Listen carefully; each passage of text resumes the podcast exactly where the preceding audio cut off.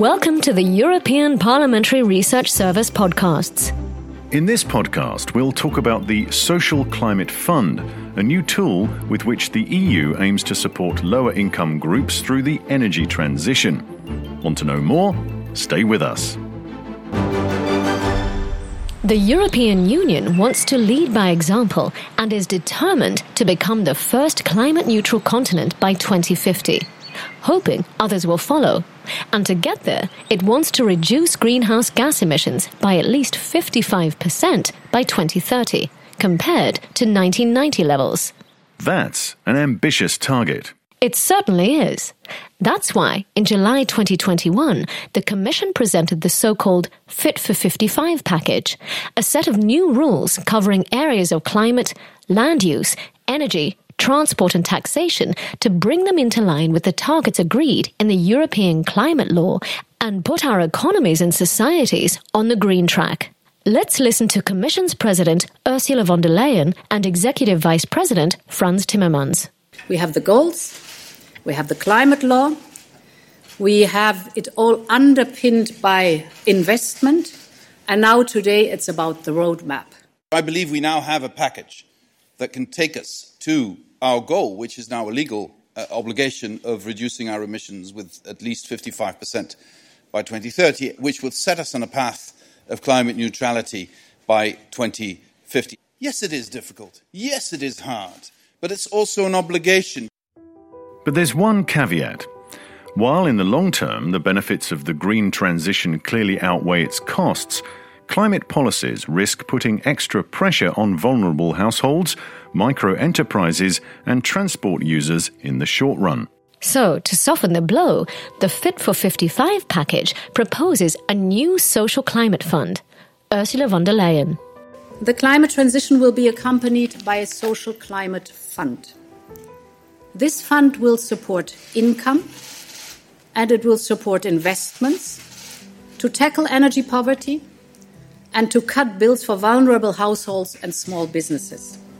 So, this is real support for those that need it most, while the pricing is effective.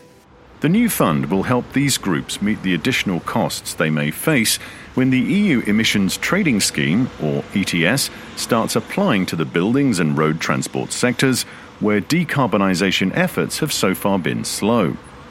This is Alex Wilson from the European Parliamentary Research Service. This poses a particular problem for vulnerable consumers who spend a large proportion of their income on energy and transport, and they may lack alternative options in terms of green mobility, or they might live in homes that are not energy efficient or depend very much on fossil fuels for heating and cooling.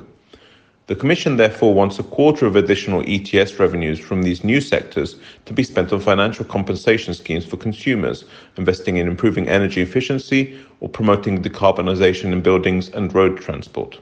Now, how will this fund work? Stay with us. The fund will provide over 72 billion euros in EU funding to member states for the period 2025 to 2032, to be paid for mainly by ETS credits in the buildings and road transport sectors. Now, this money will need to be matched by equivalent social climate funding from member states themselves, which will need to prepare detailed social climate plans before the end of June 2024. So, in total, the fund could mobilize 144 billion euros for a socially fair transition. That's quite some money. Yes, it is. And the first payments could take place in 2025. But first, the proposal needs to be approved by both the Council and the European Parliament. So, what are their views? Well, the Parliament has long been pushing for an energy transition that is socially sustainable and does not exacerbate energy poverty, arguing that the costs of energy efficiency renovations should not be borne by low income households. Now, the proposal to set up a social climate fund has been referred to the Environment Committee and to the Committee for Employment and Social Affairs, which will be producing a joint report. In the Council, member states are still discussing the details of the fund. But what about other stakeholders? Environmental organisations were generally critical of the Fit for 55 package, arguing it lacked ambition for a task of this magnitude although some do see the benefits of the Social Climate Fund as a tool to help vulnerable consumers meet the higher costs of the energy transition. Here's Yvonne Lemon from Friends of the Earth Europe. We see the Social Climate Fund as recognition of the need to support low income Europeans to access much needed renovations, renewables, and transport schemes. However, the amount of funding available is insufficient at the moment, and there are concerns about costly energy bills as a result of extending the emissions trading scheme to buildings. The thought and the intention to leave no one behind in the green transition are certainly there. But the question is can the fund make up for the shortfall from increased energy bills for vulnerable citizens? For more information, check out Alex Wilson's briefing on the EPRS website.